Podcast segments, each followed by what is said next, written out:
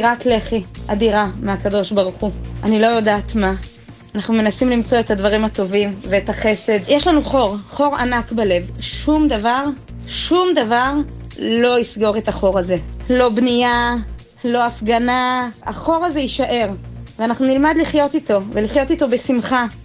פרשננו לענייני צבא וביטחון אמיר בר שלום מעדכן כי שר הביטחון יואב גלנט קיים לפני זמן קצר הערכת מצב עם ראשי מערכת הביטחון, ובסיומה הנחה את הכוחות לנקוט כל פעולה נדרשת ללכידת המחבל. חבר הכנסת צבי סוכות מהציונות הדתית אמר לדן קוולר, אנו עדים לימים של הסלמה, וקרא ביומן הערב להציב מחסומים מסביב לשכם. מיום רביעי האחרון, בעצם אחרי הפעולה מאוד מוצלחת של צה"ל בשכם, הסתה חסרת תקדים, כתובת הייתה על כל קיר אפשרי, ואני אגב הגשתי היום שאילתה לשר הביטחון, בדרישה להבהרה למה לא היו מחסומים מסביב שכם, אחרי כל ההבטחות האלו ונקמה, אני מצפה לתשובה שלו. ישראל תתחייב להקפיא למשך כמה חודשים כל תוכנית לבניית יחידות דיור בהתנחלויות והכשרת מאחזים בלתי חוקיים. את הפרטים פרסם לראשונה כתבנו לענייני ערבים ג'קי חוגי. על פי ההסכמות שהושגו בעקבה, הרשות תחזיר את שיתוף הפעולה הביטחוני עם ישראל, ובתמורה ישראל הסכימה להקפיא כל דיון או קידום של תוכנית להקמת יחידות דיור בהתנחלויות. כמו כן הסכימה ישראל להקפיא לזמן מוגבל הכשרה של מאחזים. ההסכמות הושגו בחסותם של האמריקנים ובהשתתפות ירדנית ומצרית. פסגה דומה נוספת תתקיים בקרוב על אדמת מצרים. כתבנו המדיני יניר קוזין מעדכן כי גורם מדיני בכיר אישר את הפרטים. חוק עונש מוות למחבלים אושר בוועדת השרים לחקיקה למרות התנגדות היועצת המשפטית לממשלה. האלוף במילואים איתן דנגוט לשעבר מתאם פעולות הממשלה בשטחים אומר בגלי צהל, זה מהלך שצריך להיות על הפרק. אין ספק שמול רוצחים שפלים כאלה ניתן וצריך גם לבדוק את הנושא הזה שמדובר עליו לא אחת במשך מספר שנים. זה נכון וטוב שהמדינה תדון בכך, תשמע את הדברים ותגיע למסקנות בעיתוי המתאים. יומיים לאחר שאושר בישיבת הממשלה, השרים יידרשו להצביע מחדש על התקציב. כתבנו לענייני כלכלה, ישראל פישר. אחרי מרתון אישור תקציב הממשלה ביום שישי, השרים הצביעו עליו מבלי שראו את הפירוט שלו. לכן, הם יידרשו לאשר שוב חלקים גדולים ממנו, בהם את המסגרת התקציבית של כל אחד מהמשרדים. בשלב זה נראה כי אישור התקציב בכנסת לא יידחה עד למועד האחרון שלו, 29 במאי. איגוד העובדים והעובדות הסוציאליים הודיע על עיצומים והפגנות בכל רחבי הארץ בעקבות הפרת הסכם השכר שלו עם משרד האוצר, כך לדבריהם. על פי הרפורמה בשכר, האוצר התחייב לפעימה נוספת בעלות של 200 מיליון שקלים בשנה. יושבת ראש האיגוד אינבל חרמוני מאיימת, אם יהיה צורך נגיע להשבתה מלאה. מצבן של העובדות הסוציאליות לא טוב מבחינת שכר ותנאים. כל מה שאנחנו מבקשים זה לעמוד בהתחייבויות של המדינה כלפינו. רפורמה בשתי פעימות של 200 מיליון שקל כל אחת. אנחנו לא נשקוט ולא נוותר עד שנקבל את כל מה שהובטח וסוכם איתנו. התחזית למחר התחממות ניכרת ומזג האוויר יהיה חם מהרגיל לעונה. אלה החדשות שעורכת נטה רז.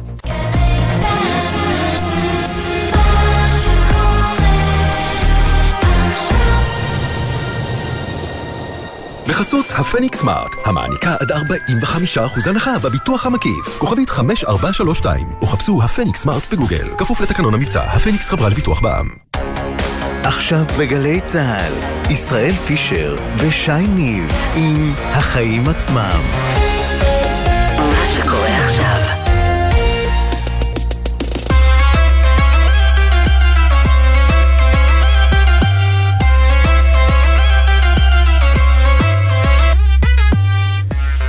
שש וארבע דקות, אתם מאזינים לחיים עצמם, התוכנית הכלכלית חברתית של גלי צהל. אני שי ניב ולצידי באולפן היום, ישראל פישר, שלום גם לך.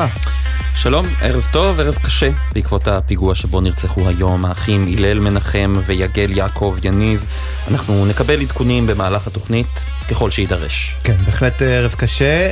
אנחנו נעסוק היום בעיקר בתקציב המדינה ובהשפעה שלו עלינו הצרכנים במגוון תחומים, חינוך, בריאות, תחבורה. נשאל גם למה נעלמה מחוק ההסדרים התוכנית למלחמה ביבואנים הגדולים ולהורדת יוקר המחיה. נדמה לי שזה היה איזה עניין די חשוב בקמפיינים האחרונים. כן, הם הבטיחו את זה הרבה, אבל מלבד התקציב שמודים יתפוס לנו היום את רוב התוכנית, נעסוק גם בשווקים, בירידות החדות שנרשמו היום בבורסה בתל אביב, ובהיחלשות השקל בשבוע שעבר, ונשאל מה כדאי לעשות עם הכסף שלנו, ולפני סיום נדבר גם על השעון החדש של אפל, שיוכל למדוד סוכר בלי דקירות, אבל לפני הכל, שי, מה הכותרת שלך? כן, טוב, תשמע ישראל, בסוף השבוע הזה התראיין יושב ראש ועדת חוקה, שמחה רוטמן למוסף הארץ. רוטמן הוצג שם על גבי שער המוסף כמוח מאחורי המהפכה המשפטית. נדמה לי שזה תיאור מוגזם אפס, כי למוח קוראים בנימין נתניהו, ורוטמן, כמו יריב לוין, נבחר פשוט לבצע את המשימה, אבל זה ככה ממש בסוגריים. מה שיפה ברעיון הזה, זה שאתה מקבל הצצה ממש לשנאת העניים והחלשים, שנמצאת במרכזה של האידיאולוגיה של רוטמן ושל החוג הרעיוני שלו, למשל פורום קהלת. אני רוצה לשים רגע את הזרקור, לא על המהפכה הזו, אלא על האידיאולוגיה הזו, וההשפעה הכלכלית והחברתית שלה על החיים שלנו. שואל למשל אמירה איילו גלזר, אחרי שרוטמן טען שבגץ לא מגן על החלשים, מה לגבי הבגץ שקבע שבעלות על רכב היא כבר לא יכולה להיות עילה לשלילת זכאות לקצבת הבטחת הכנסה? כמה לעשות רכב, אתה יודע, בטח אם זה רכב ישן, זה כבר מזמן לא איזה מדד לאושר. ועונה לו רוטמן כך, כמה רמאים יקבלו קצבת הבטחת הכנסה בגלל פסק הדין הזה, אתה יודע להגיד לי, כי אני לא. אתה מבין, עניים הם אוטומטית רמאים. עכשיו יש עוד, שואל גלזר, מה לגבי הבג"ץ שקבע שחשמל הוא מצרך יסוד, ולכן לא ניתן לנתק אוטומטית אנשים בגלל חוב? ועונה לו רוטמן, אז תעריפי החשמל הם עלו לכולנו עכשיו. וגם כששאלו אותו על החלטת בג"ץ למגן כיתות וגני ילדים בסדרות ובעוטף עזה, בניגוד להחלטת ממשלת אולמרט בזמנו, רוטמן טען שזו הייתה פסיקה פופוליסטית. בקיצור ישראל, אתה יודע, מי נמצא בראש, אנחנו יודעים ומכירים, בין אם אוהבים את זה או לא. אבל נחמד או מפחיד, תלוי את מי שואלים, לדעת לאיזה אנשים הוא חילק את המפתחות. כן, זה בהחלט מטריד. אני רוצה ברשותך לחזור לתקציב. כן, אחרי שאושר התקציב בממשלה ביום שישי, שתפו את הטלפונים של הכתבים הכלכליים, ולא רק, הודעות לעיתונות משלל משרדי הממשלה על ההישגים. כולם קיבלו הכי הרבה אי פעם. כן, כן, אני אבל רוצה לתת לך דוגמה להודעה שקיבלתי מהמשרד להגנת הסביבה, הוא לא היה המשרד היחיד ששיגר הודעה בנושא, אבל אני אתן את הדוגמה הזו. הוא שיגר הרבה הודעות. הוא שיגר הרבה הודעות, זה נכון. השרה להגנת הסביבה, אידי צילמן, סיכמה עם יושב ראש מפלגת ש"ס, חבר הכנסת אריה דרי, כי קרן הניקיון תישאר במתכונתה ובהרכבה הנוכחיים תחת המשרד להגנת הסביבה. רגע, התבלבלתי. הייתה באמת מחלוקת בין משרד הפנים למשרד להגנת הסביבה על השליטה בקרן הניקיון. נכון, עסקנו בזה די בהרחבה.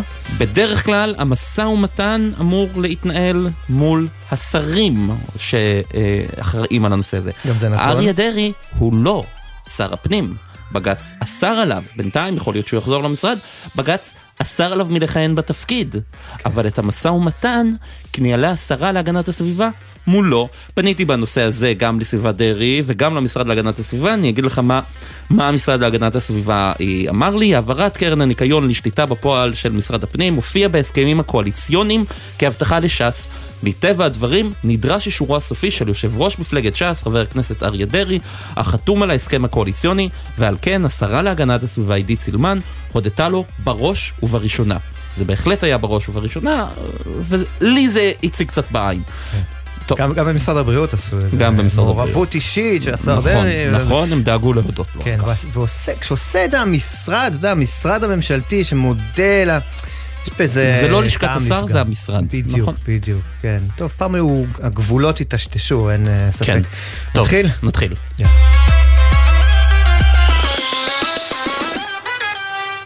אנחנו פותחים בפיגוע הקטלני שאירע היום בצהריים, כתבנו שחר גליק, ערב טוב. כן, ערב טוב, ערב קשה, תראו כאן בשומרון, בכפר חווארה, אנחנו מדברים כבר כמעט 5 שעות מאז הפיגוע הקשה הזה, שבו נרצחו שני האחים יגל והילל יניב, בני ה-19 וה-21. הכביש כאן עדיין חסום ברובו בכל האזור הזה של הפיגוע, במסגרת המסוד אחר המחבל שנמלט. נזכיר את האירוע בקצרה. אותו מחבל מגיע רגלית לרכבם של האחים יניב שולף אקדח לתוך הרכב ויורה בהם לא פחות מ-12 כדורים ונמלט מהמקום, מותם באמת נקבע בזירה. במערכת הביטחון עכשיו פועלים באמת לנסות ולאתר את המחבל הזה כבר 5 שעות מאז האירוע הזה ולא מצליחים בינתיים לפחות לתפוס אותו. תמקם אותנו על המפה, שחר, אנחנו מדברים על אזור מדרום לשכם, נכון? מדרום לשכם, אנחנו מדברים בין צומת תפוח בעצם לפנייה לכיוון יצהר. קורה הפיגוע הזה, הם השניים בדרכם מביתם בהר ברכה לכיוון ישיבות ההסדר שבהן הם לומדים. כלומר, בינתיים בזמן שהציר כאן חסום לרכבים, כ-40 נערים מהאזור מגיעים לכאן במחאה, נכנסים רגלית לתוך הכפר חווארה, תוך קריאות נקמה במהלך האירוע הזה. ניידות המשטרה נכנסות ביחד איתם לאירוע כדי לנסות ולהשתלט על האירוע הזה. במערכת הביטחון אבל עסוקים בעיקר בכל המאמצים עכשיו לנסות ולאתר את המחבל, את הסיינים, כמה שיותר קצות חוט לאירוע הזה. סביר להניח בשל התיעוד הרב שיש כאן באזור הזה, האזור כולו מצולם, כל הציר הזה של חווארה, יישובי גב ההר, אז סביר להניח שבאמת יש איזשהו קצה חוט וכיוון למערכת הביטחון, אבל את המחבל עצמו עדיין לא תפסו נכון לעכשיו. שחר גליק, תודה רבה לך. תודה.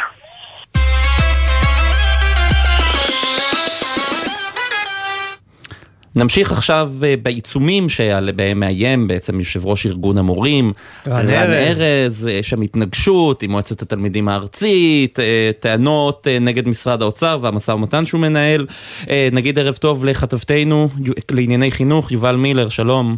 שלום, ערב טוב.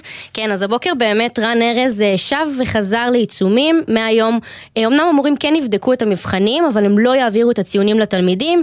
אנחנו מדברים ממש רגע לפני מתכונות ובגרויות שצפויות להיות בקיץ, טיולים שנתיים וסיורים מלבד כיתות י"ב לא התקיימו, ובכלל כל פעילות מחוץ לשעות הלימודים תבוטל, אבל ארז לא עוצר פה. הבוקר הוא הכריז שהחל מהשבוע הבא שביתות מקומיות, אזוריות, בכל פעם במוקדים שונים בארץ, כדי לאותת לאוצר ולמשרד החינוך שבעצם הוא לא מרוצה מההתקדמות במשא ומתן. הוא טוען יותר מזה, הוא טוען שהוא קיבל הצעה משפילה מהאוצר, נכון? נכון, לגמרי, הוא טוען שהוא קיבל הצעה משפילה, והאם אנחנו באמת ניכנס להצעה שהוא קיבל, היום באמת האוצר פרסם את ההצעה שהוא הציג לרן ארז בשבוע שעבר.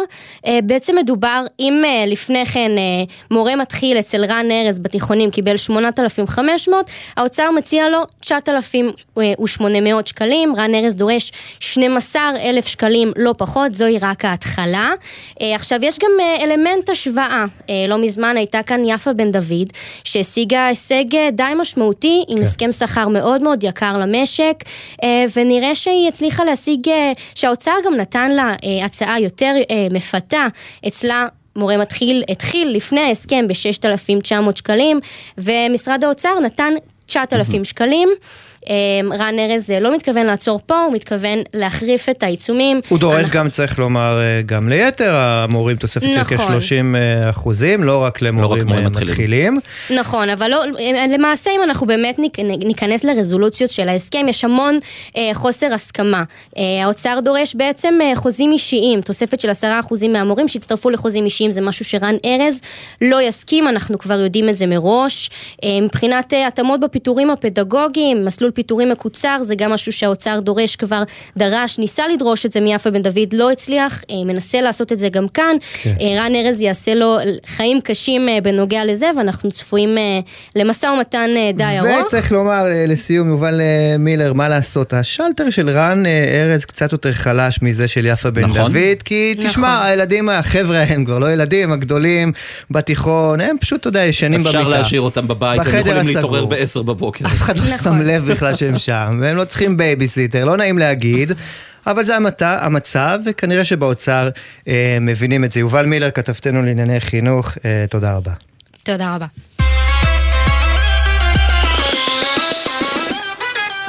תראה, כבר הממשלה הקודמת הבטיחה רפורמה שתוריד את יוקר המחיה ותגביל את כוחם של היבואנים, איכשהו הסעיף הזה נעלם מחוק ההסדרים, והיום בכנסת היה דיון על יוקר המחיה, והתייחסו גם לנושא הזה. כתבתנו לענייני צרכנות, עינב קרנר, ערב טוב. שלום לכם, ישראל ושי. את היית היום בדיון, נכון?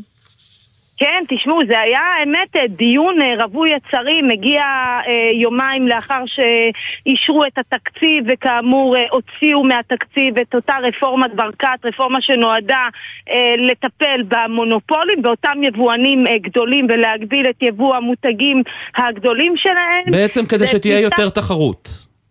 נכון מאוד, זאת הייתה המטרה, וגם סוג של דרך להתמודד עם יוקר המחיה כדי לפתוח את השוק לתחרות ולהכניס יצרנים ויבואנים קטנים יותר. זה די מדהים, אני זוכר שהיה ממש ויכוח בין, מה זה ויכוח? היה קצת עניין סביב הקרדיט בין משרד האוצר לבין ניר ברקת, כולם רצו להיות חתומים על רפורמת הדגל הזו. ועכשיו מי חתום על זה שזה לא נמצא? בדיוק. בואו נאמר שחתומים על היציאה שלו מחוק ההסדרים רק האוצר, כי אמנון מרחב מנכ"ל משרד הכלכלה די תקף את נציגי האוצר שישבו בדיון, שמבחינתם זה היה אירוע מאוד מפתיע, הם לא ציפו לזה, הם כנראה גם לא הכירו שזה הולך לצאת מחוק ההסדרים. רק נאמר כדי לאזן שבאוצר אמרו שזה בעקבות שימוע שהם ערכו, והם הבינו שיש חשש שזה יפגע ביצרנים הקטנים. שורה תחתונה, ישראל ושי, המונופולים כרגע לא יטופלו, אבל זה לא הדבר היחיד שהיה בישיבה היום. היה שיח מאוד מעניין, גם למשל על כל הנושא הזה של ההנחות שנותנים היבואנים והספקים הגדולים לרשתות השיווק. שם עלתה הטענה שלא בטוח שזה מתגלגל לכיסם של הצרכנים, וכאן ביקש יושב ראש ועדת הכלכלה דוד ביטן לבדוק, הוא ביקש מהממונה על התחרות מיכל כהן לבדוק את הנושא הזה וגם להביא לו את ה ממצאים של העניין הזה, שזה בהחלט, אתם יודעים, תמיד יש את הקטע הזה בזמן של עליות מחירים שכל אחד מאשים את השני, זה לא אנחנו, זה היצרנים, זה לא אנחנו, זה הכימונאים, אז אולי גם בעניין הזה לעשות סדר, וגם בכלל כל הנושא עכשיו של יוקר המחיה שהוא מאוד מאוד על הפרק, אז עלתה שם גם האפשרות, כמו שאתם מכירים, אנחנו במדינת ישראל קובעים את המחיר המפוקח של מוצרים מסוימים, כמו מוצרי חלב, הביצים, הלחם, אבל ביטן בא ואומר, חבר'ה, אולי גם תחייבו אותם, תמצאו את הדרך שייצרו. לא ייתכן שיש מחסור בחלב, מחסור עמוק יש לומר, שאנחנו רואים אותו בניגוד לזה ישראל ושי, שאנחנו לא רואים מחסור בחלב עתיר שומן, או בכל הבינות... בדיוק, ואז הוא אמר, תחשבו אולי על איזשהו הסדר של לתת מענק, כי בוודאי שהמחלבות לא תרצנה לייצר את החלב בפיקוח, כשהרווח שם הוא מאוד מאוד שולי, במיוחד שמחיר החלב של המטרה עולה. כן, עינב קרנר, כתבתנו לענייני צרכנות, תודה רבה לך.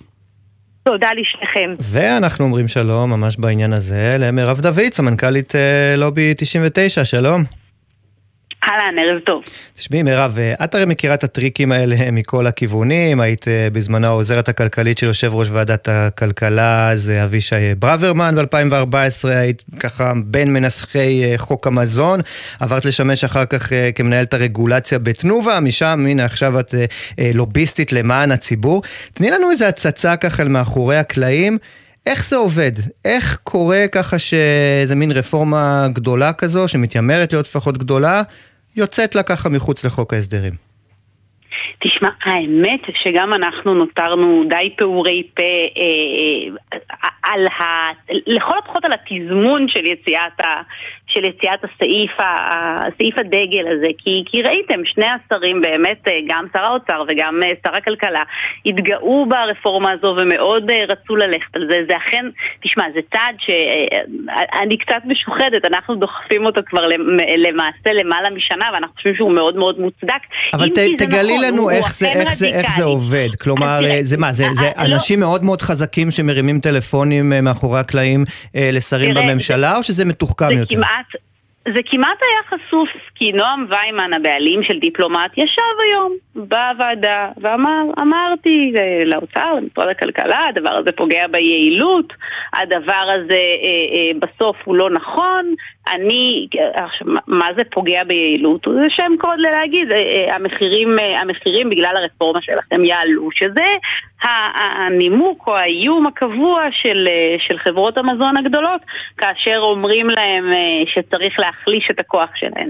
כי בסופו של דבר, מה הצעד הזה בא לעשות? בוא נעשה רגע סדר למאזינים. יש שני יבואנים גדולים שמשרד האוצר ביקש מהם, למעשה רצה ברפורמה הזו, שהם ייפרדו מחלק מהמותגים שלהם, המותגים החזקים שלהם, כי כשהם באים כמעונאי, זאת אומרת לרמי לוי או לשופרסל או לכל רשת סופרמרקטים אחרת, הם באים עם כוח שוק מאוד משמעותי. הם אומרים בוא תקנה את כל הסל שלי, וכל הסל שלי מלא במותגים חזקים. וככה והמדינה בעצם אמרה להם מעכשיו אתם תוכלו להחזיק מותג גדול אחד ועוד כמה מותגים קטנים יותר. ועוד כמה קטנטנים. אותו דבר אגב, הכוח השוק הזה אגב רלוונטי גם ליצרני המזון הגדולים, שהם במידה רבה היו אמורים להיות השלב הבא של הרפורמה. אז ויימן אומר, דיברתי עם האוצר, דיברתי עם משרד הכלכלה, אגב, במקרה הזה זה היה לחלוטין על השולחן. מה שהאוצר אומרים זה שהם שמעו את הטענות של כל הצדדים, והשתכנעו שיש פה בעיה עבור יצרנים קטנים שמופצים באמצעות הרשת הלוגיסטית, שזה שם אחר למרלוגים ומסעיות של דיפלומט. בעצם הם אומרים אנחנו רוצים להגן על אותם יצרנים קטנים, ואין לנו פתרון להגביל את כוחם של היבואנים הגדולים ולהוריד את יוקר המחיה. נכון, וגם אין לנו פתרון עבור אותם יצרנים קטנים שלכאורה, לא לכאורה, נשענים על אותם יצרנים גדולים, אז דואגים, זה מה שמגדיל את הכוח שלהם. אבל אני רק רוצה להגיד נקודה אחת קטנה, מאוד מאוד, הדבר היחיד שבאמת מוזר בסיפור הזה ולא מפוצח, כי באמת הסיפור די היה על השולחן, בגלל כנראה שזה קרה ברגע האחרון. אז האינטרסים די היו חשופים לאור השמש. מה שלא ברור עד הסוף זה למה עכשיו. בגלל שהבעיה הזו, בוודאי לרשות התחרות, ואני חושבת שגם לאוצר היא הייתה על השולחן, דובר על בעיית היעילות הזו, אפשר למצוא לה פתרונות. למה ברגע האחרון, בליל התקציב, באישון לילה, פתאום משרד האוצר ושר האוצר נסוגים? אז האם זה הלחצים או שהם באמת השתכנעו? אני לא יודעת, אני חושבת שהיה אפשר להתקדם עם הדבר הזה ולמצוא לסיפור פתרונות כדי בכל זאת לאפשר לרפורמה הזו להתקדם. כן, מרב דוד, סמנכלית לובי 99, תודה רבה לך, ערב טוב. תודה לכם.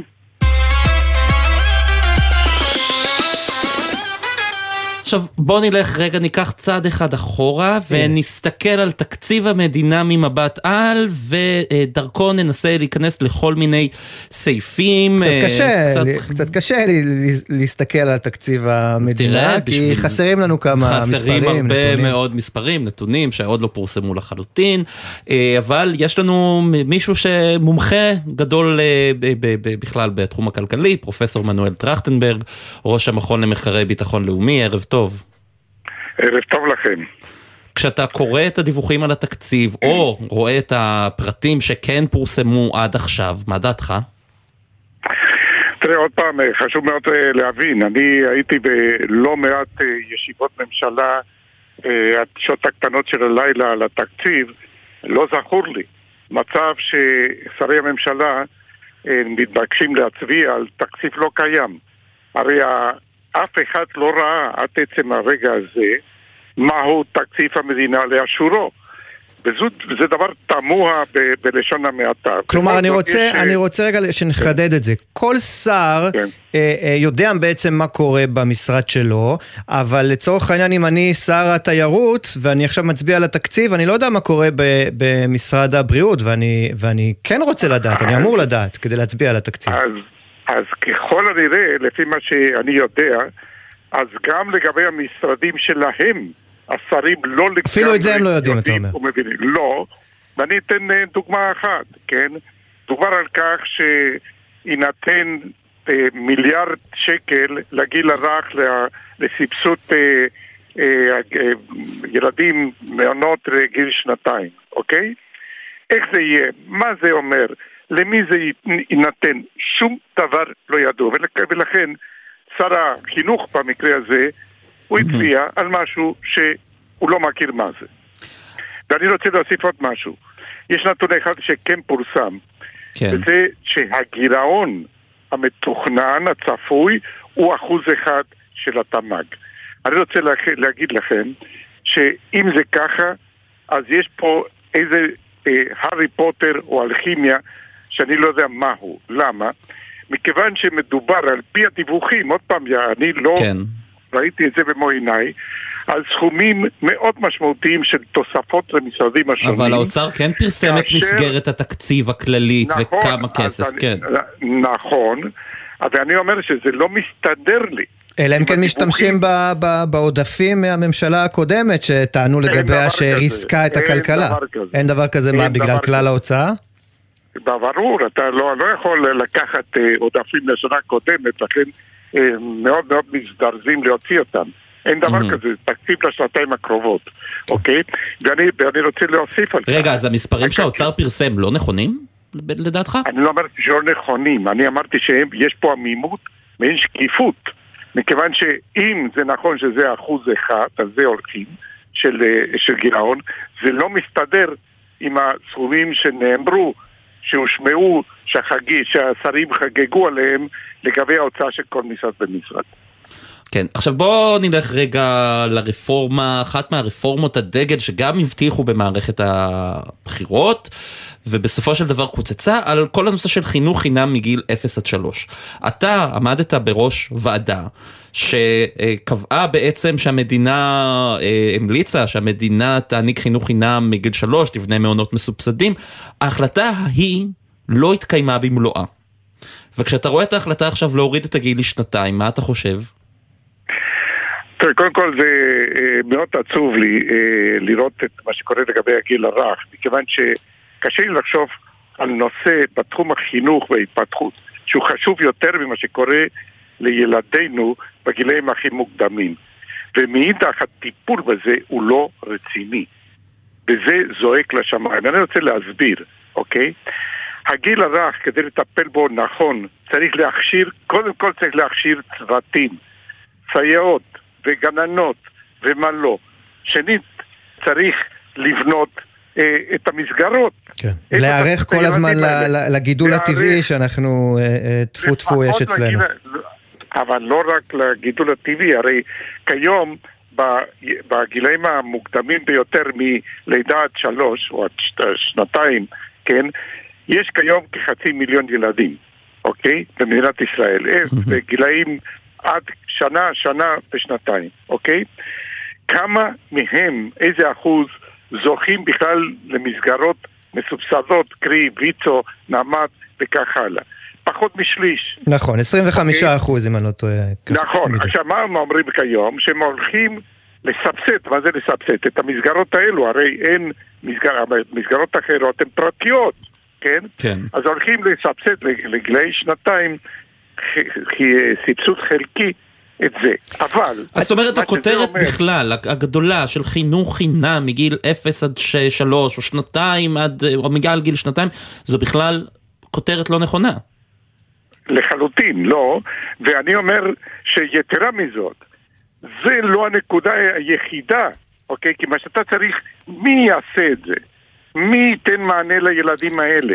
איזה גודל כיתות? אז זאת השאלה הבאה שלי, כי תראה, אם אנחנו רוצים ליישם פה תוכנית ככה מהירה למימון חינוך חינם מגיל שנתיים, אז אנחנו יודעים שכבר בוחנים את מה שנקרא את שיטת השוברים. עכשיו תראה, אני יודע ששיטת השוברים, הוואוצ'רים, זה משהו שהוא שנוי במחלוקת בקרב סוציאל דמוקרטים כמוך, אבל מצד שני, אם רוצים לעשות את זה מהר, אני טועה אם יש דרך אחרת לעשות את זה.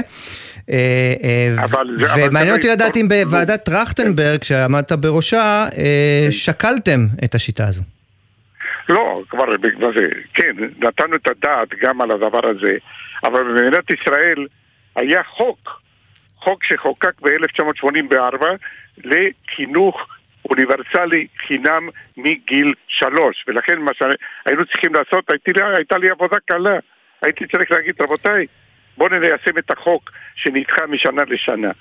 אבל אני רוצה להסביר... אבל תראה, בהינתן העובדה שאנחנו לא נוכל לבנות אלפי מעונות עכשיו לגיל שנתיים, וכבר יש לנו תשתית של גנים פרטיים, שאלה אם זה לא נכון לחלק את אותם שוברים, כלומר כל הורה יקבל איזשהו סכום שהוא יכול להשתמש בו בגן ילדים, אני מניח שהבעיה שתיווצר, או שעלולה להיווצר, זה סחרור מחירים, כלומר, גני הילדים יקפיצו את התעריפים, כן. ואז השאלה, מה עושים במקרה כזה? לחלוטין כך, זה מה שקורה, זה האלפת של הכלכלה, לכן אמרתי, אתה אמרת סוציאל דמוקרטי, לא, אני בכוח של כלכלה נקודה, כן. אוקיי, של מבוא לכלכלה, mm-hmm. זה מה שקורה, זה לא יכול להיות אחרת. הרי כשאתה עושה את זה, אתה לא פותר את בעיות היסוד, מה שצריך להבין, זה שאמרתי, מה שצריך זה להקים מסגרות, זה להכשיר את הצוותים, זה להקטין את מספר הילדים פר אשת צוות. כל הדברים האלה לא נעשים, ולא על זה מדובר בכלל, אלא על איזשהו סבסוד חלקי לחלק כזה או אחר, כן. של אוכלוסיית ההורים. זו אחיזת העיניים, תראה, זה כואב לי מאוד הדבר הזה, כי שוב פעם מפקירים את הגיל הרך. ותן לי להוסיף רק נקודה אחת. מדינת ישראל התברכה בכך שנשות ישראל יולדות 3 ילדים בממוצע פר אישה בגיל הרלוונטי. ובו בזמן אנשים במדינת ישראל יש להם שיעור השתתפות מהגבוהים בעולם. מישהו צריך לקחת אחריות על זה. אנחנו מפקירים לא רק את הילדים, אלא גם את המשפחות ואת הנשים בפרט. כן. פרופסור מנואל טרכטנברג, ראש המכון למחקרי ביטחון לאומי, תודה רבה לך, ערב טוב. תודה לכם, ערב טוב. אנחנו מיד חוזרים עם תקציב מערכת הבריאות, או מה שידוע על תקציב מערכת הבריאות. הרבה תקציב, אמרנו היום. הרבה החברה הערבית והשעון של אפל. מיד חוזרים.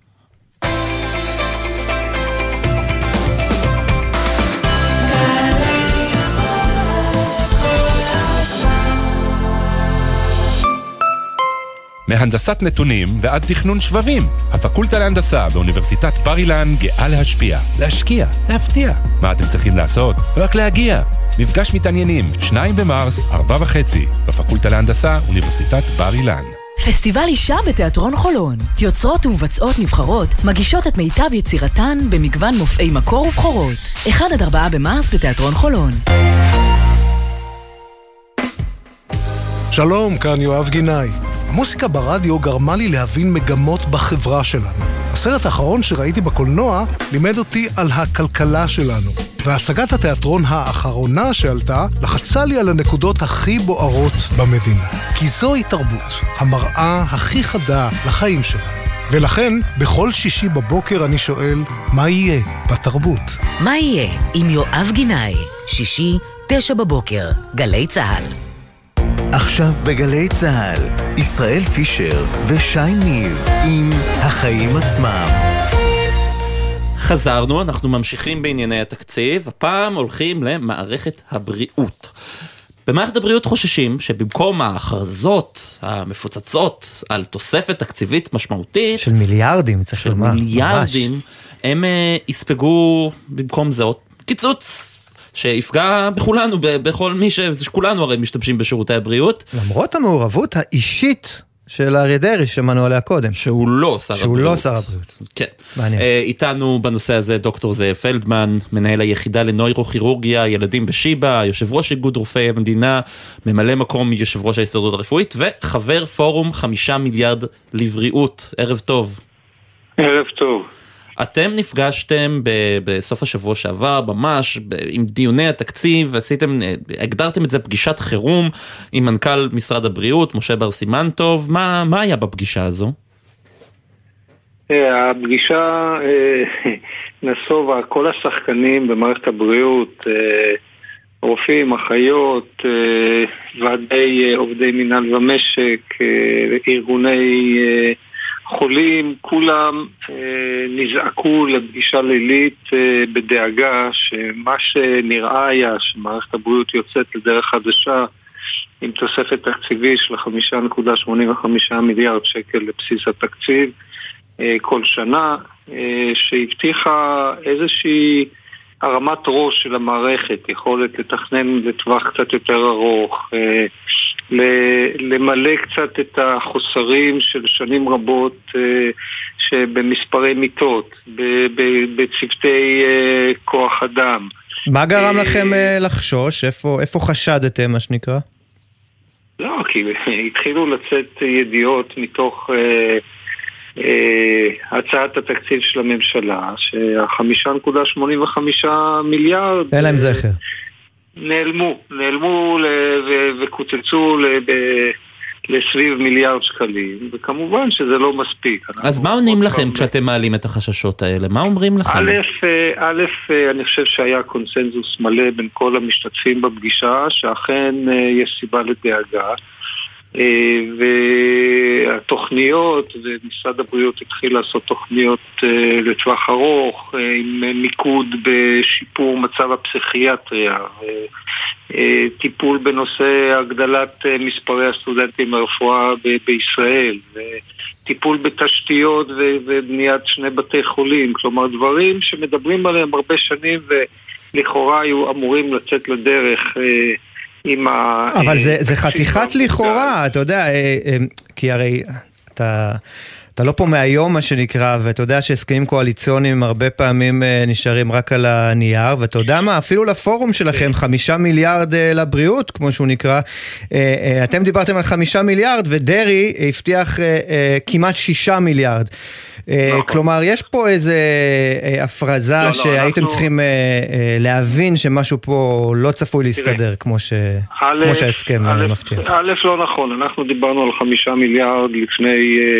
כשהקמנו את הפורום לפני כמעט 3 שנים, ה-OECD הגדיר את הפערים של מערכת הבריאות לעומת ה-OECD וממוצע ה-OECD ב-20 מיליארד שקל בשנה. כלומר, זה שנתנו מספר גדול יותר ממה שאנחנו נקבנו בו, זה לא מפתיע, וצריך היה אפילו לנקוב במספר גדול יותר כדי באמת...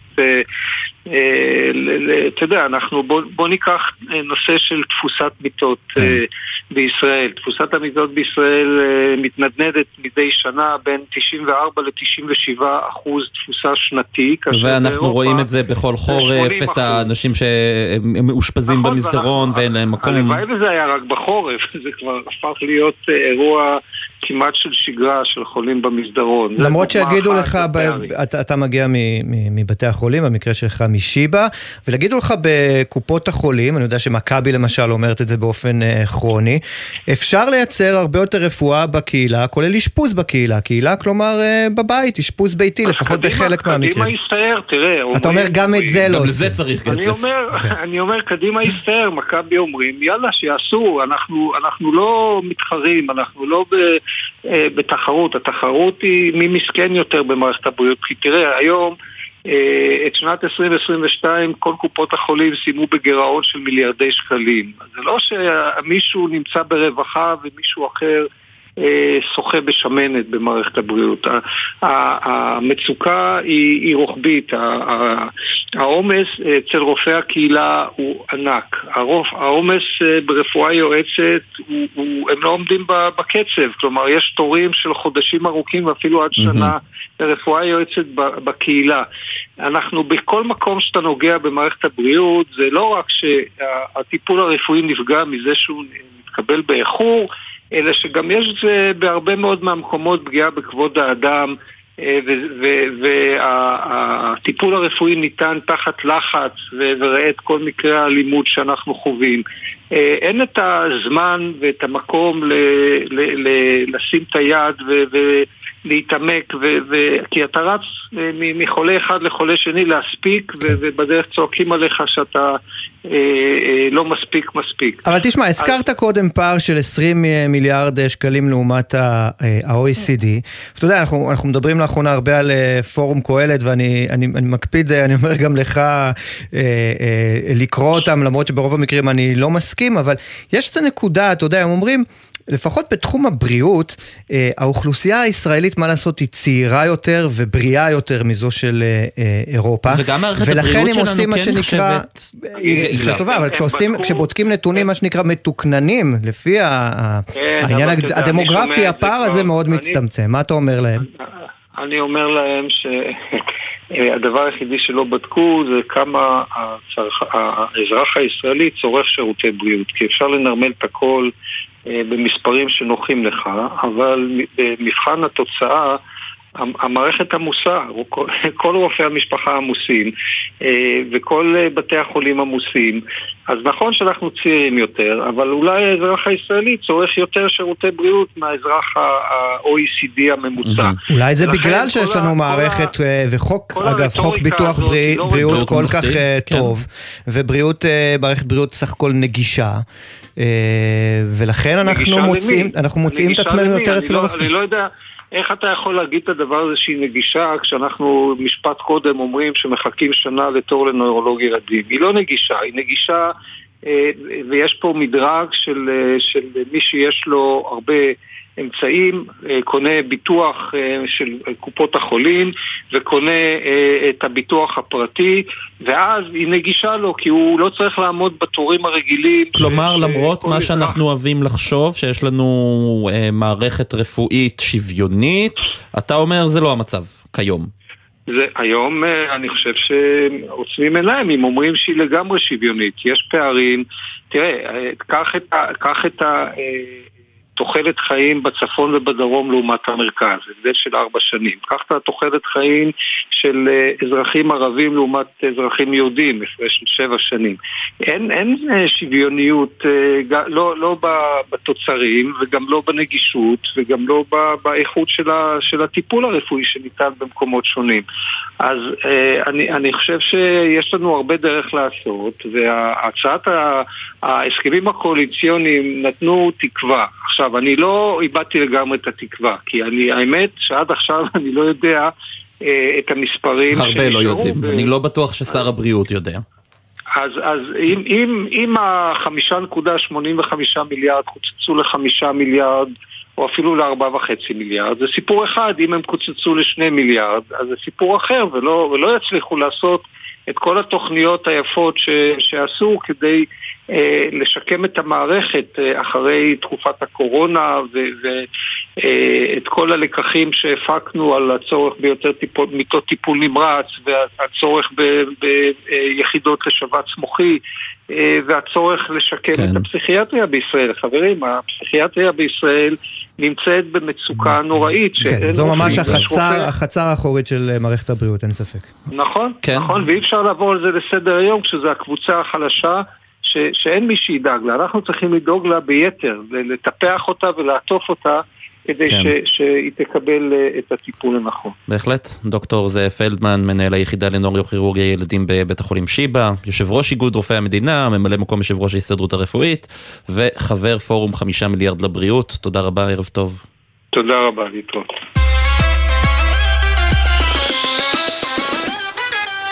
טוב, תשמע, אתה יודע, במשך 1.5 שנה בתקופת הממשלה הקודמת, שמענו קמפיין שלם סביב 53 מיליארד שקלים שעברו למנסור עבאס. מס עבאס הם כינו את זה. מס עבאס והאחים המוסלמים, וקראו לזה בכל מיני שמות. אגב, זה לא היה 53 מיליארד, זה הרבה פחות, וזה תוכנית חומש ל5 שנים. אממה, למה אני מספר את כל זה? כי במסגרת התקציב שאושר זה עתה בממשלה, אין שום שינוי. כלומר, התוכנית הזו ממשיכה לשיית לה קדימה. כן. היום גם ראש הממשלה לשעבר נפתלי בנט פרסם פוסט מאוד, אני אגיד, תוקפני נגד כעוס, כן. נגד ההשמצות של לדבריו שהוא ספג. ואנחנו... הזדמנות לדבר על מצב החברה הערבית בישראל, עם פרופסור יאסר עואד, סגן נשיא המכללה האקדמית סכנין, ומומחה בסיכונים פיננסיים. ערב טוב. ערב טוב לכם, חבר'ה. ספר לנו קודם קצת על תוכנית החומש הזו למגזר הערבי, ומה המשמעות שלה לגבי תשתיות, חינוך, בריאות, והיא מופתעת, אגב, שהיא ממשיכה קדימה. כן, אז זהו, אז באמת כדוע לכם הייתה תוכנית שהייתה, כלומר אנחנו קראנו לה תוכנית 922 בזמנו, ואז באה אחריה תוכנית 550. כן, 922 שאושרה בעצם עוד בתקופת ממשלת נתניהו הקודמת, זאת 2015, תקן אותי אם אני טועה? בדיוק. נכון, 15 כמעט עד 21, ולאחר מכן הגיעה תוכנית 550 שבעצם ממשיכה ליישם אותם יעדים ומטרות של אותה תוכנית, וכמובן התוכנית הזאת, התוכניות האלו בעצם, לעניות דעתי, הן באות בכדי יותר לסגור פערים, זה לא לעשות איזה משהו בכדי לקדם עוד יותר את האוכלוסייה הערבית, אוקיי, כמו שיש לנו בחברה היהודית, אבל יותר זה סגרת פערים בתחומים מאוד קריטיים בחברה הערבית, שזה הדיור, חינוך, רווחה ופנאי, תעסוקה וכמובן גם חלק מהבריאות. ועד כמה הפערים שם הם גדולים בעצם?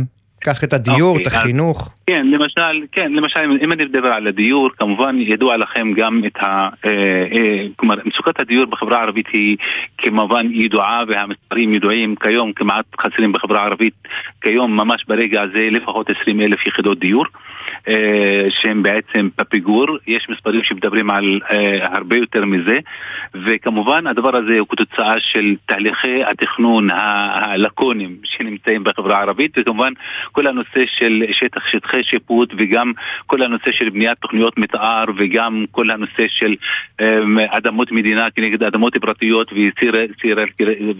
ומה שנקרא חלוקה, איחוד וחלוקה מחדש, כל מיני בעיות שהן בעיות מבניות, ובאמת התוכנית הזאת באה בכדי באמת להיכנס לעובי הקורה ולנסות באמת לפרק את כל הבעיות הגדולות. היא מספיקה התוכנית הזאת? הסכומים האלה, אנחנו מדברים עוד על תוכנית, בכלל הסכומים האלה מספיקים כדי לסגור את הפערים? תשמע ישראל, אני אגיד לך, בואו נגיד לך דוגרי, הרי אנחנו יודעים שיש הפערים בעצם הם בני עשרות שנים, ובאמת במאמץ הראשון ניסו באמת לסגור בצורה זו או אחרת חלק מהפערים בכל מיני תחומי חיים, וכמובן הדבר הזה צריך להמשיך לענות דעתי, ובאמת זה טוב לאוכלוסייה הערבית וזה טוב למדינה, כי בסופו של דבר התרומה של החברה הערבית באמת למדינה הוא הרבה יותר טוב בכל תחומי החיים, אוקיי?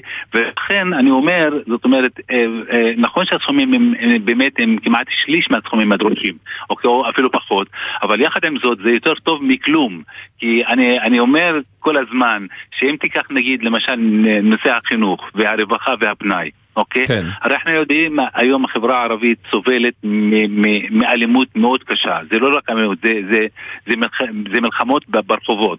וידוע לכם גם הרוגים, שבעצם כל שנה כמעט 150-160 הרוגים, זה רק בגלל אמל"חים וכל מיני פעילות שהיא פעילות לא חוקית. ואז נשאלת השאלה, מאיפה זה בא ולמה זה מגיע? הרי ידוע שהדבר הזה כרוך בשני דברים. כרוך במערכת החינוך והרווחה, וכמובן בחינוך, מדברים על חינוך חונך, מדברים על חינוך פורמלי ולא פורמלי, אבל יותר גם על לא פורמלי.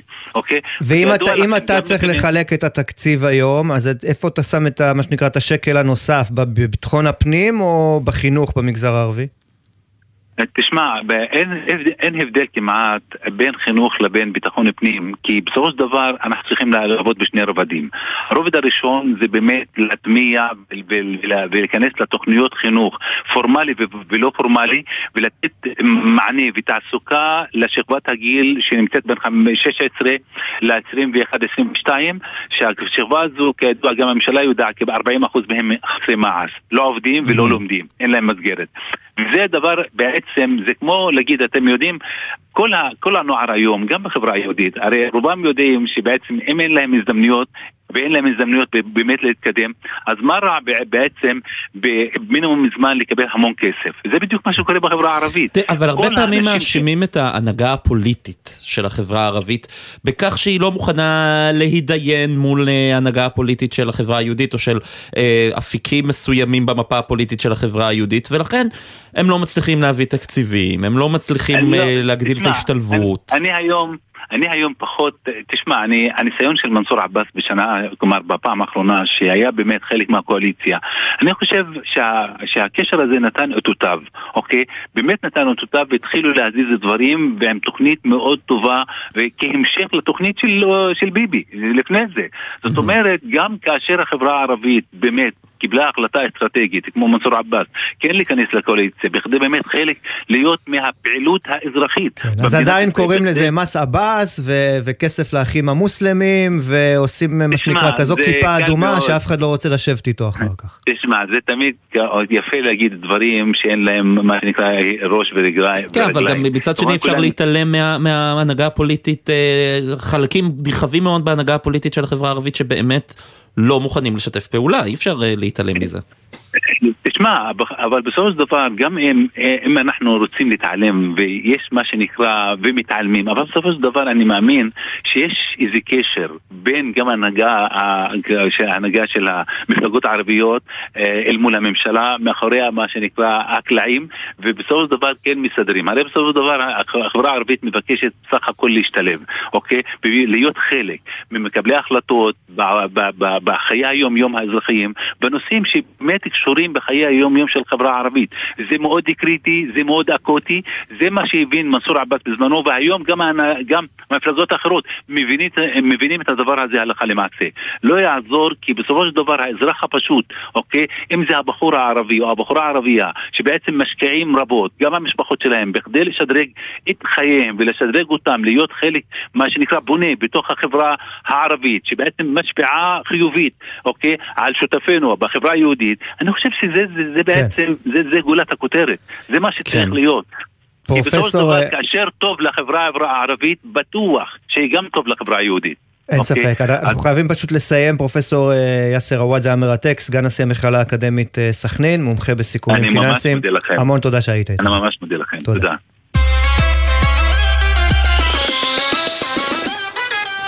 אני יכול להיכנס לכובע הכתב הכלכלי? קדימה. המסחר בבורסות תל אביב ננעל היום בירידות שערים חדות, מדד תל אביב 35 ירד ב2.3%, מדד תל אביב 90 איבד 3.6%, מדד תל אביב 125, הבנתם 2.6%, ועוד. אתה כזה מחוייך, כאילו לא כולנו מושקעים שם בעצם. כולנו מושקעים שם, אני ממש לא מחוייך. זה נורא. כן, זה נורא. אז אנחנו רוצים לדעת מה קורה בשווקים, זה עוד השקל משבוע שעבר. נגיד שלום לאורי גרינפלד, הכלכלן הראשי של בית ההשקעות פסגות. ערב טוב. ערב טוב חברים. אז מה קורה בשווקים? אני יכול להיות רגוע? אני צריך להיות דרוך לשחק עם ההשקעות? מה שקורה זה בעצם שילוב של שני דברים.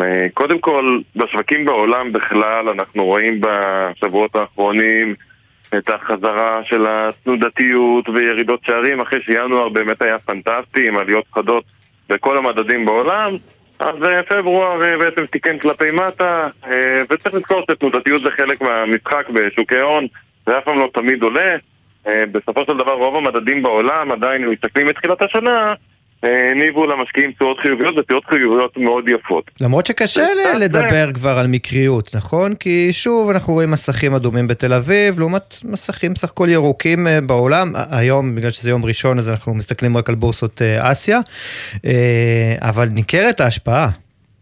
אז בדיוק, לצד זה, מה שאנחנו רואים באמת בבורסה המקומית, אנחנו רואים, גם דיברתם על השקל, הזכרתם, אז אנחנו רואים באמת את השקל נחלש מעבר למה שהכוחות הכלכליים כנראה מצדיקים, ואנחנו רואים את הבורסה המקומית מניבה תשואות חסר משמעותיים. זאת אומרת, אם משווים אותה לבורסות בחו"ל בדיוק, אז הבורסה בתל אביב, איך נגיד לא משהו? נכון, בצורות משמעותית פחות טובות, אפילו בצורות שליליות מתחילת השנה, תלוי כמובן באיזה מדדים אנחנו מתקלים, אבל בסופו של דבר אין ספק שהחוסר ודאות וחוסר שקט שיש לנו היום מוביל משקיעים פה ישראלים להזיז חלק מהכסף שלהם להשקעות בחול. צריך להגיד, כל מדברים על אותי כסף, אנחנו לא מוציאים את הכסף מהארץ, הכסף עדיין פה, רק הוא מושקע במדדי מניות בחו"ל, מושקע בחברות אמריקאיות, אם זה חברות הגדולות למשל. וזה נכון? זה התנהלות נכונה, אתה חושב, בכובע המשקיע, או שזו פאניקה מוגזמת? תראה, אם היו שואלים אותנו לפני שנה, שנתיים או 10 שנים, האם נכון לשים את כל הכסף שלנו במדינת ישראל? ברור שהתשובה היא לא. אבל בסופו של דבר, הפיזור הזה הוא תמיד נכון, כאזרח של כל מדינה, צריך שההשקעות שלו יהיו מפוזרות ולא שכל הביתים יהיו בצל אחד, ובוודאי ובוודאי במדינת ישראל שהיא מדינה שמה לעשות. וכשהסל הזה קצת רועד, אז הם מחפשים לפעמים סל אחר. מה הסיפור של אגרות החוב הממשלתיות, שוק סולידי בדרך כלל? כן, אגרות חוב הממשלתיות אנחנו רואים באמת ירידות חדות בתקופה האחרונה, וזה בעיקר ממה שקורה בשער החליפי. הרי ברגע שהדולר מתחזק, המשמעות היא בסופו של דבר שגם המחירים עולים. כל המחירים של כל המוצרים המיובאים, מכוניות, ביגוד, הנהלה, אפילו הנטפליקס שלנו, מה שאנחנו קונים באינטרנט. ברגע שהדולר יקר יותר, אז המחירים בשקלים הופכים להיות גבוהים יותר, מה שאומר בעצם שהאינפלציה במשק, שגם ככה היא גבוהה, רק נרחצת עוד יותר כלפי מעלה, ואז לבנק ישראל אין ברירה, והוא יצטרך להמשיך כנראה ולהעלות את הריבית. זה משפיע באופן ישיר על שוק אגרות החוב. כן, אורי גרינפלד, הכלכלן הראשי של בית ההשקעות פסגות, תודה רבה, ערב טוב. תודה רבה.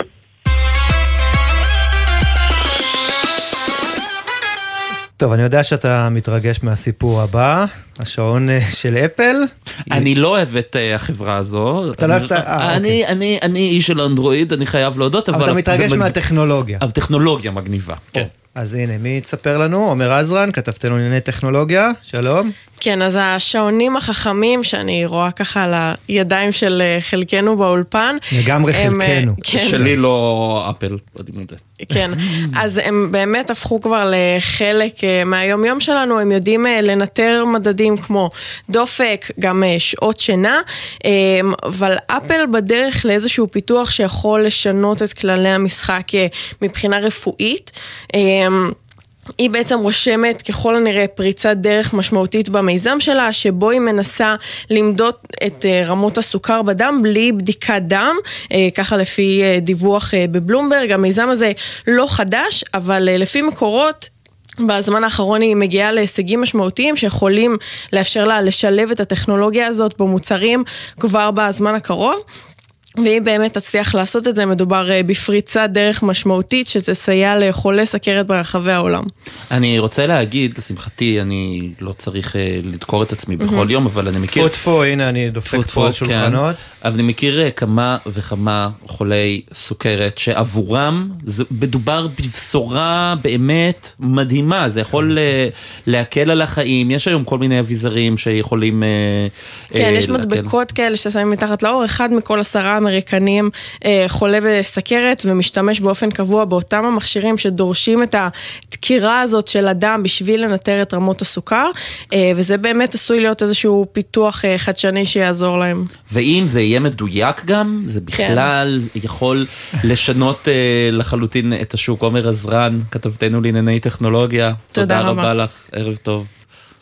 אז באמת, הייתה לנו היום תוכנית עמוסה בתקציב המדינה. מה שמדהים אותי זה שלמרות כבד, למרות שדנו בכל כך הרבה פרטים, בכל כך הרבה אפיקים שונים או גזרים שונים שיושפעו מהתקציב, אנחנו עדיין לא יכולים להגיד בדיוק כמה כסף הולך לאן. יש לנו מסגרת כללית, אבל אנחנו לא יודעים כמה כסף הולך לאן, וזה אני מקווה שיפטר בקרוב. כן, אתה יודע, נדמה שחוסר שקיפות היא קצת תוכנית עבודה בממשלה. אגב, לא בממשלה הזו. בכל אצל כל פוליטיקאי. כמה שפחות למסור מידע, כמה שיותר לשלוט בנתונים, לשחרר ככה מאוד במשורה. too much. בוא נגיד תודה. אנחנו סיימנו, כן. המפיקים שלנו, צחי ליל וברק בטש. בטש. על הביצוע הטכני, תומר אוזנצוויג וקיקון הדב, עורכת הדיגיטל יולי אמיר, ומיד אחרינו, 360 דן קוולר, ישראל פישר, המון תודה. שי ניב, היה כיף. להתראות. תמיד.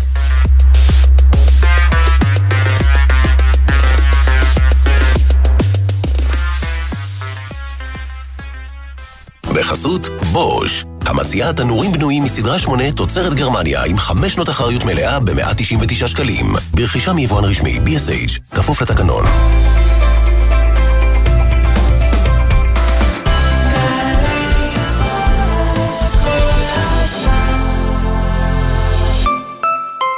שמי שרה לייכט, שנים לא סיפרתי את קורותיי בתקופת השואה, עד שבאו אליי מיד ושם. כעת הסיפור שלי מונצח, למען הדורות הבאים. שרה הלכה לעולמה בשנת 2021. עדותה תישמר בארכיון יד ושם, לעד. לתאום צילום עדות בבית הניצול, התקשרו 02-644-3888. שלום, כאן רותם מאגף השיקום במשרד הביטחון. היום אני כאן כדי לדבר על בני המשפחה, המעגל הקרוב ביותר למתמודדים עם פוסט-טראומה, פגועי הנפש והראש, אלו שנמצאים לצידם יום-יום. במסגרת רפורמת נפש אחת, גם בני המשפחה מקבלים מאיתנו תמיכה נפשית בטיפולים פסיכולוגיים, חונכות לילדים וקבוצות טיפול ייחודיות. לפרטים נוספים, חפשו בגוגל אתר אגף השיקום. אנחנו כאן בשבילכם. שלום, קנתה לי לפקיל שחף. כמה קרובה באמת איראן לפצצה? האם חיסול רבי מחבלים תורם למלחמה בטרור? ואיך תשמור ישראל על העליונות האווירית המוחלטת שלה בשמי המזרח התיכון? ברצועת הביטחון אנחנו מדברים עם מומחי צבא, ביטחון, אסטרטגיה וטכנולוגיה, הנושאים אלה ואחרים. הערב ב7:30, ובכל זמן שתרצו, באתר וביישומון גלי צהל.